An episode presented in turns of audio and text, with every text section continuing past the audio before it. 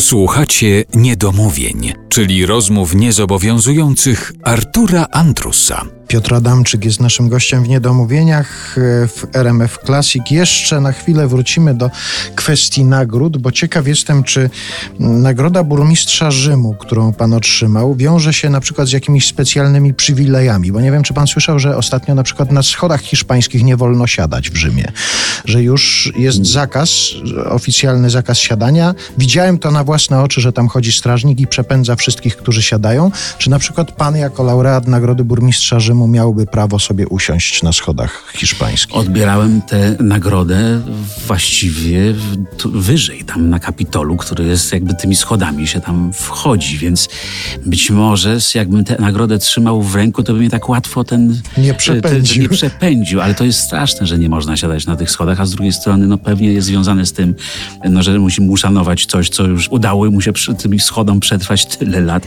a to nasze siadanie jednak trochę pewnie je zużywa. No ale gdzie się teraz umawiać w Rzymie, jak nie na schodach hiszpańskich, kurczę.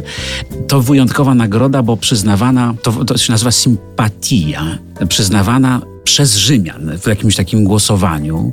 Odbierałem ją na przykład z jakimś e, listonoszem, który zawsze pomaga starszym osobom, kiedy im przynosi emeryturę i po prostu wszystkie babcie go uwielbiały i zagłosowały na niego, ale także widocznie w jakiś sposób chciano podziękować aktorowi, który przypomniał emocje związane z Ojcem Świętym i także otrzymałem tę nagrodę, ale to jest właśnie taka nagroda niezwykle y, miła ze względu na to, że wymyślona przez ludzi, przez Rzymian, związana z sympatią do jakiejś jednostki i jeszcze wręczana na Kapitolu w Rzymie, w miejscu, gdzie Juliusz Cezar otrzymał jakiś te, te swój wieniec laurowy. No.